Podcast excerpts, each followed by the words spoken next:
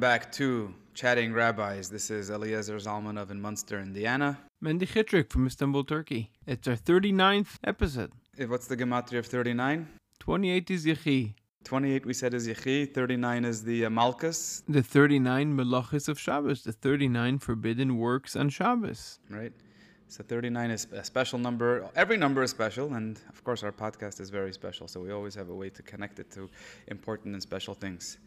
So, Mendy, what's on your mind this week? Um, I have lots of things on my mind as usual, but today I want to talk about something which is a little bit sensitive, um, or a lot sensitive. I guess depending on how you say it. Uh, you mean how, how sensitive people who are listening to this will become? But um, yes, it's it's somebody shared a post with me from a, a Chabad psychologist, a Baal Tshuva, a Balas Tshuva, recently or maybe not so recently, somebody who was returned. Um, we call it returned to the you know to be observant. She wasn't born observant; she became observant, and she wrote a very lengthy, very moving post, which I shared with you in the beginning of the week. And the post is about very much about how people who are born Hasidim don't really understand where people who are embraced the Hasidic lifestyle later in, on in their life, how we don't understand them, and how people who have embraced the Hasidic lifestyle later on in their life are not really equipped with certain tools, um, which are not, not spoken tools, to actually become Chabad rabbis during their adulthood. Something like that. I'm paraphrasing, but yes. I mean, it's a it's a it's a generality because obviously it always depends on the individual, and I think what what that writer was going for was that when a person becomes newly religious and then newly Hasidic, or we'll call them Hasidim by choice, so to speak, and they aren't necessarily given the right tools to become fully integrated, fully blended into Chabad society.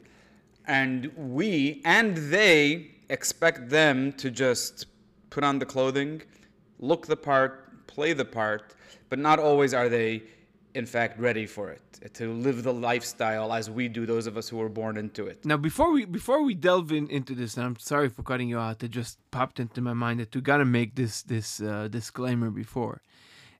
As I was uh, signing on to this uh, to the podcast to to record the podcast, somebody forwarded me a very beautiful video of a son of a, a famed Hasid, a son of uh, even more famous Hasid who sat in jail for many years for teaching Torah. And um, this uh, Hasid was a student by at the Rebbe's uh, yeshiva while his father was still in jail. And he was uh, was going out with a recently, apparently, a Baal Tshuva, who they were going out to get married. And I guess at the first date, he discovered that her father, you know, he's not a Chabad rabbi. He's actually a rabbi in a conservative synagogue. And, you know, doesn't have a beard, is not part of the thing. And he felt maybe it's not befitting for him.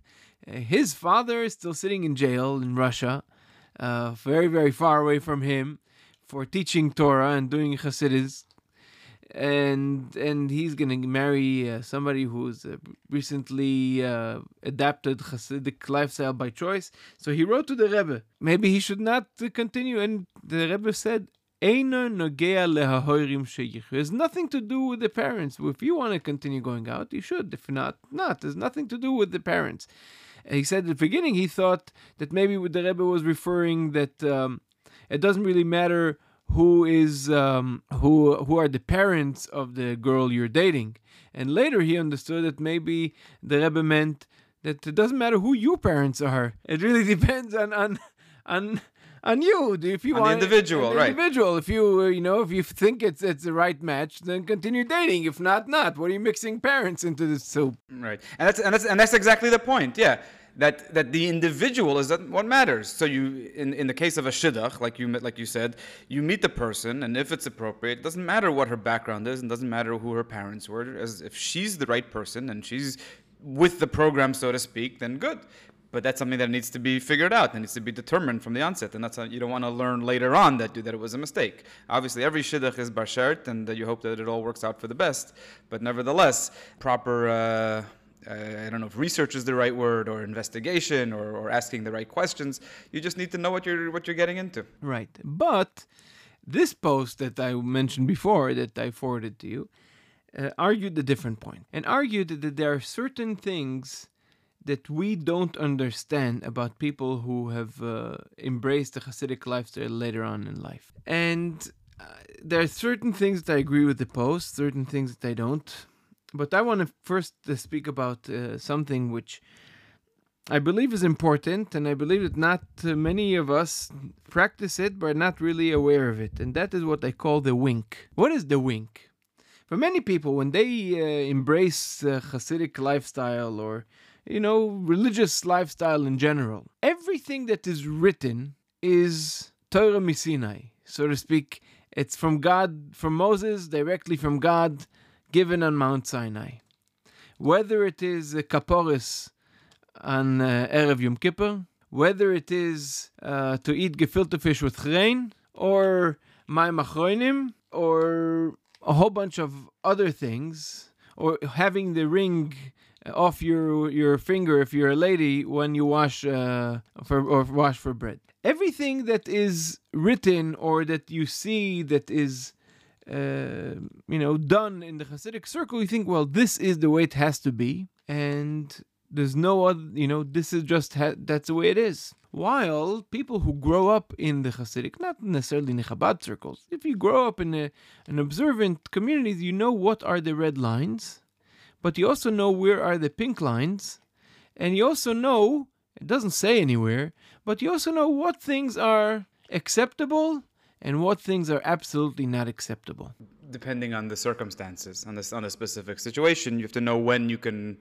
enforce specific stringencies and when. And what is considered a stringency, and what is not considered absolute. And sometimes us.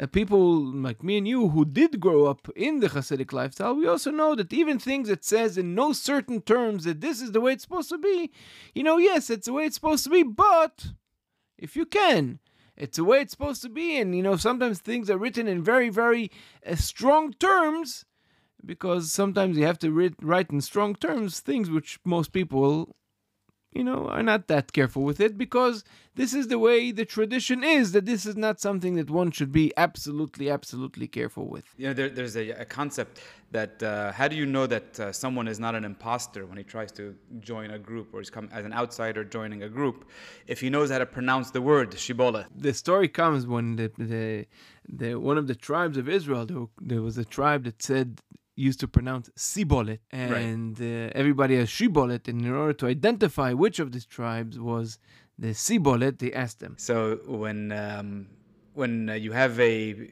a, uh, a newcomer to a community, it's almost expected for them to take on all of the stringencies and all of the details and all the customs and the minhagim and the traditions so that they blend in and they don't stand out because the, the, the, biggest fear a person has is at least for most people maybe some people don't care is to stand out is to be different is to be the outcast is to, is to be that uh, that standing out like a sore thumb where everybody's behaving a certain way and you're different. So sometimes these these minhagim and these these traditions that are unique to a specific community but are not absolutes like we said become absolute because people want to belong they want to become part of it and you know when it, we have a lot of outwardly external expressions of that whether for a man it's wearing a kapata and a gartel and uh, for a woman wearing a sheitel and and dressing a certain way that's just how a Lubavitcher, a card carrying Chabadnik, behaves and dresses. And people that want to become part of the community will do that, even if they may not necessarily be ready on the inside. Right. Now, so so this is this is one important thing that that that I, want to to you know to bring up, and then the other thing is that the, and that is probably um, you know certain things are not told. We we do we grow up in large families um, okay, not everybody has a very large family, but we grow up around large families. Um, if we don't have large families, it's not by choice. Let's put it that way. But we grow up around. At least not uh, at least at least not people our age and older. That's right. So it's uh, yeah, today, today things are changing, but um, it's not. You know, we grew up around large families, so we know how to deal with having a lot of kids at home. It's something that nobody taught us. Nobody. Uh, uh, we just. That's how we we know how it is. And and just a, a side a side note, we we learn from our parents how to do it, and also sometimes we learn from our parents how not to do it. That's right. So we definitely we learn from experience. And my son, uh, my oldest son Eli, always says the reason why the firstborn gets a double portion of inheritance because he was a trial and error. He's the guinea pig. Exactly. So, so yes. So we learn. You know, we're in a certain environment that learns how to deal these with these things. People who do not come with this from this background actually don't know how to handle it. And there is no school that could teach you how to do it besides common sense. And it's sometimes it's it's very very heavy and hard for somebody who you know he was 20 years old when he embraced a Hasidic lifestyle and he was married by 25 and by 30 years already four kids and by 35 he has eight kids and he really didn't have time to process it. So anyway, this lady in, in her po- in her post she was really advocating how the Chabad rabbis should not assume uh, you know, once a person wears a black hat, he is all on his own and he's free to go. You gotta keep on uh, guiding and teaching and being part. But there's, uh, she also argues that you know sometimes as a person has was all heated up, um, you know, running to embrace the newly found truth, which is the truth, and he's all heated up. But then you know after this initial excitement, which lasts for some years, it comes the wear and tear, comes the regular mundane life. You still have to gotta make some, make a you know a couple bucks to live, and you it's no longer that you're embracing sitting in a yeshiva and about Shui yeshiva was gonna with a with the rabbi who's gonna sit with you and fabring with you and teach you and uh, guide you and give you some more attention. You know now you gotta find a job, and you don't know you no longer have that much time to spend on davening and on learning, and you don't see the progress, and then you start having some issues with your kids and education of your kids, and you got to give it. It's a very it's a it's a tall task. And these are things that everybody deals with. Even even those of us born within the program. Of course, of course, The- the- it- it's something that all of us deal with it, but uh, sometimes some people deal with that plus dealing with their very internal you know our our, i mean our mine me mine and yours our default is falling back to what our parents taught us. Others don't have this falling back to what our parents taught us. You know you're you're you're falling back to to to to, to your to your childhood is okay uh, from time to time you went to a baseball match. Or okay you listen not only to Nichoach you also listen to Avram Fried and Mordechai ben David maybe Shlock Rock So I, what, I, what I think you're saying is that is that not not that we shouldn't uh, encourage people to become frum and to embrace the Hasidic lifestyle and to ad- adopt the whether it's the code of dress or the code of conduct, but rather even once they're already you know lock, stock, and barrel bought into it and they're starting families, that we can't just let them go on their own. Just because they look like you and I right now just like just because they look like us and they look like they were born into the program and they dress the same and they behave the same doesn't mean that they are prepared to go out on their own. And it's not necessarily a bad thing. It's not necess- it's not a knock or disparaging on the individuals. But uh, correct me if I'm wrong. Is, is this what you're saying that, that there needs to be more of a uh, a framework for them to continue growing and, and a support system for uh, for Balei Tshuva, recent and also not recent, who are living the same lifestyle as us but still need to have that backing. So that's that's one part of it. That's one part of it. And the second thing is, um, it's really we, all of us, all of us within you know this uh, framework have to to learn and to be more sensitive, and also to have. To, it was it was a very important read for me. This post. It was important. You mean like lowering our expectations? not lowering our expectations, opening our hearts and minds to trying to understand where other people are coming from and the challenges which they have, which are sometimes and many times and most times greater than the challenges, and sometimes they are not even aware of these challenges because of where they come from. So they think that this is what everybody's dealing with. That's right, and and and it's not, and it's not because Right. you know, and, and even I, I once had the, uh, uh, you know, somebody who was became very close to to to Judaism. Okay, didn't become a Chabad rabbi, didn't become, but become close. But I was in their home for a Shabbat, and I did saw I did see that there's missing some uh, what for me are very important components of what the Shabbat table or Shabbat environment would be, because there's one thing about learning it from the books, and one thing about uh, learning it from, or not even learning, having it ingrained in you. Experience and by by being around, by being in, immersed in the culture and living it long enough that it becomes part of who you are. Exactly, exactly. You know, I, I, have, I have a lot of experience with people in prison. Uh, thankfully, the, in, in Indiana, there are not many Jewish prisoners, but there are a lot of people that like to consider themselves Jewish because they, uh, they Get better food. The food, the, kosher food is better. Um, but there are a handful of Jews, unfortunately, who are there for the long haul, uh, probably life sentences. And uh, over time, I've gotten to know them. I visit them. I used to visit them before COVID once a month, and now uh, prisons are still on lockdown since then. And I used to do give them a share. We used to learn, and we had two or three actual Jews, and then four or five additional uh, uh, people that liked uh, to learn about Judaism. And why not give them something to do for for an hour a week or a month? So these guys, these Jewish guys, get uh, pamphlets and mailings from the Aleph Institute in, in Bay Harbor in Florida. And one of the things that they get sent is the Chayenu. Chayenu is a, a publication, a, week, a, a weekly publication with Torah study for every day of the week, with translation in English.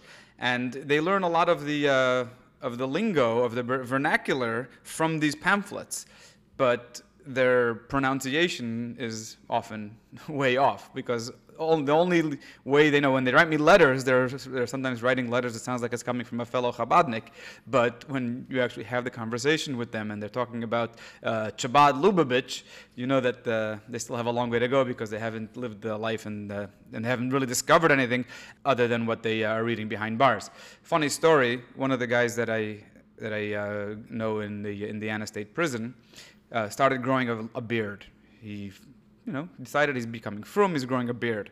But once, a, once in a while, when his family visits him, he has to shave his beard because he has a young niece who gets scared of him with a beard. So he shaves his beard when he knows that they're coming, and then after they leave, he, he lets it grow back. So I'm sitting in there and learning with them once, and this guy is newly shaven, and his friend, the other Jew, comes in and looks at him, and you have to know a little bit of Yiddish for this story um, and the background of the story. But uh, his other friend, who also has a beard, looks at him and says to him, says to him in a very broken Yiddish, because he only knows this from the texts. He says, Yid, wo ist dein Bord? And the guy replies, Bord, wo ist dein Yid? Right, the story about the difference between the chassid and the mesnagid or something like that, where uh, they come to heaven and one of them has a beard, one of them doesn't have a beard, and one of them is going to be asked, Yid, where's your beard? And the other person is going to be asked, Beard, where's your Yid?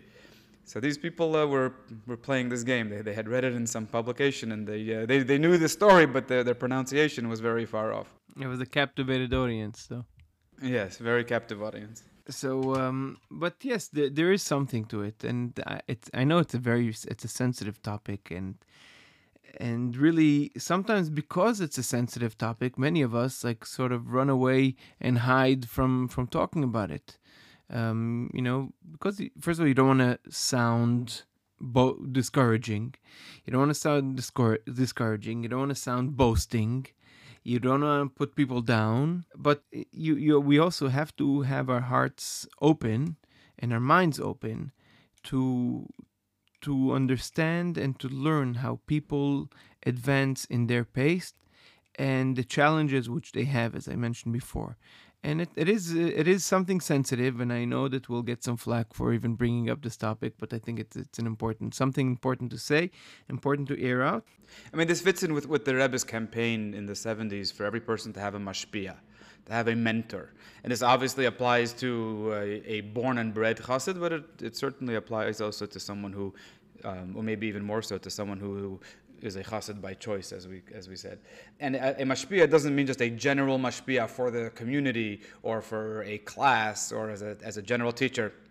A counselor, a mentor, a, a one-on-one uh, mentor where a person has his own his questions on his own on, for his need need for spiritual guidance and just a little bit of oversight, but individual oversight, not just uh, as, as part of the bigger picture. And when every individual has a mashpia that they can turn to, and not only that they turn to the mashpia when they need something, but the mashpia turns to them on a, on a, on a regular basis just to inquire how they're doing and, and make suggestions and make recommendations and ask questions and you know sniff out what the situation is. That's a big part of of why the Rebbe wanted everyone to have a mashpia. And it doesn't only apply, again, it applies to every type of person, depend, even, even the, the biggest Rosh Yeshiva, even the biggest scholars within Chabad should have a mashpia of their own with whom they can communicate and have this, this kind of relationship with. A mentor is very important. Right, but it's also important that the mentor should actually know and should be able to relate to people in their situation. You know, you could have a mentor from uh, all the way from the deep uh, uh, you know, of Crown Heights and be a great mashpia, a great chassid, but he doesn't really know the challenges that you're going through. And if somebody who doesn't know the challenges that the individual go through, so he could give you the great advice from the holy books, but not necessarily you could actually apply it to the day-to-day uh, life of an of an individual. And that's that's 100% true. We we had a uh, a young man living in our community for a few years. He was from a Chabad family originally, and he, he took a, a slight detour around the block, as they say, so to speak and uh, he, he came here for a job. He started coming to us regularly, started coming to us for Shabbos. Eventually, he became frum again. He moved back to Crown Heights, and he became completely frum and back into the uh, in the fold. And then one day he calls me out of the blue, and he asks me, you know, I was still in touch with him here and there, but he calls me out of the blue and asks me if I can be his mashpia, if I can be his mentor, because he, he knows that the Rebbe wanted everyone to have a mashpia, so can I uh, fill that role for him? And at the beginning, I said, sure, no problem. But after a while, I realized that I'm not cut out for this. I, am not the right person to be your mashpia. The types of questions that you're asking and the type of guidance that you need is beyond my capabilities and beyond my comfort level. And also, I don't feel comfortable enough to advise you based on your current situation. When you were living here and you weren't frum and you, you lived in our house basically and you were coming to us all the time, that person I'm able to help. Then you graduated to the next level. And it's not that I'm saying that you don't need a mashpi. I'm saying that I'm not the right person for you, and you need to find someone who is in the in the situation that you are and is is familiar with your situation and can hand, and can talk to you on your level. Right. So you need somebody that should be wise enough and open enough that you could also speak to him freely. Um, that's also something important. It's important to have a mashpia, but it's also important that uh, you know be truthful to yourself and be truthful to the person who you're trying to take counsel from. And that's sometimes sometimes it's a big problem for, for for people like us who are busy counseling other people. And we think that we do know or lots of the answers that should be given, but that is because uh, sometimes we are uh, we're not truthful to ourselves. We hide behind our certain predicaments, and maybe this is the the flip side. It is because we grew up in uh, in this uh, bubble it is because we grew up in this so we think that we already have our you know comfort zone and we do have our answers and yeah it's easy to just fall back and to be to lie to ourselves basically not to be totally truthful to ourselves because we know that our fallback it goes to a certain place. You know when you do your when you do your taxes here in america and you hire an accountant to do it for you you sign a document basically saying that the, the accountant is only filing your taxes based on information that you gave him he's not actually doing an audit and and the bookkeeping of your of your numbers of your finances. And if you want him to do that, he can do that. But that's an extra fee. That's an extra service. But for just just to file your taxes, all he has is the information that you provide him, which he needs to do that for legal purposes because he can't be held liable if uh, for whatever reason uh, you provided him with incorrect information and he has his name and his license on the line which is kind of the same thing over here. The mashpia only knows as what he's being told. And yes, he, he should, might, might, it might help to have some intuition and to be able to sniff out a situation. But at the end of the day, you always need to be honest with your mentor if you're trying to get help. Yeah, that, you know, it, uh, for people who uh, suffered from being overweight for many years, they also know that they don't, not always, they're very, very honest, even with their own doctors. yeah, it's like uh, you, you, you lose a few uh, few pounds, you go on a short diet, and before you go to the doctor, so on the scale, it looks like you're uh, exactly. It looked like you lost some pounds, so he shouldn't, you know, tell you how bad you are. But who are you fooling? You're fooling yourself and yourself only. I like what the uh, the Rebbe Rashab said. Is akunz nar and anar. What's what's the big deal you're fooling a fool? If you're if you're uh, fooling yourself. Exactly. So uh, so yeah. So so first of all, let's stop fooling ourselves. Let's really stop uh, looking, thinking that we have all the answers. We should start being more aware to people around us, being more aware to people who come to our Chabad houses, people who have more challenges than we do, and people that actually do this great leap of changing their lifestyle, getting totally out of their comfort zone, creating a new zone around themselves, willingly getting into the bubble. And we should know that we have to know how to accommodate them and to help them um, with this journey that they're taking, not only in the first few years of their journey, but for the next 20 years, because we know how it was growing old in the within the, the you know this uh, chamama as they say in Hebrew, this greenhouse. They don't. We know how parents behave to their children, good or bad, within the greenhouse.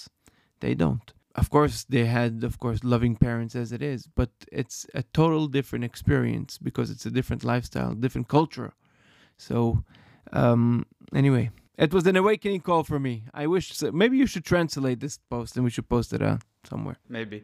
I mean all, all, all the respect uh, you know 100% that, uh, someone that decides makes a decision to become frum and to join the hasidic the chabad community and to then move on. Shlichus even as many of them do all, all the respect and my hats off to them, and I think they, they deserve our support, and we have to help them uh, continue growing in their way. I think that uh, that's the best way to conclude this episode. That uh, we, we have all the respect for them, and, and they, they deserve our help. They deserve our help. They deserve our heart. They deserve a lot more than what we deserve, because we still we are also work in progress, even if we don't want to admit it to ourselves. Right. That's for a different episode. Good talking to you. Sei gesund.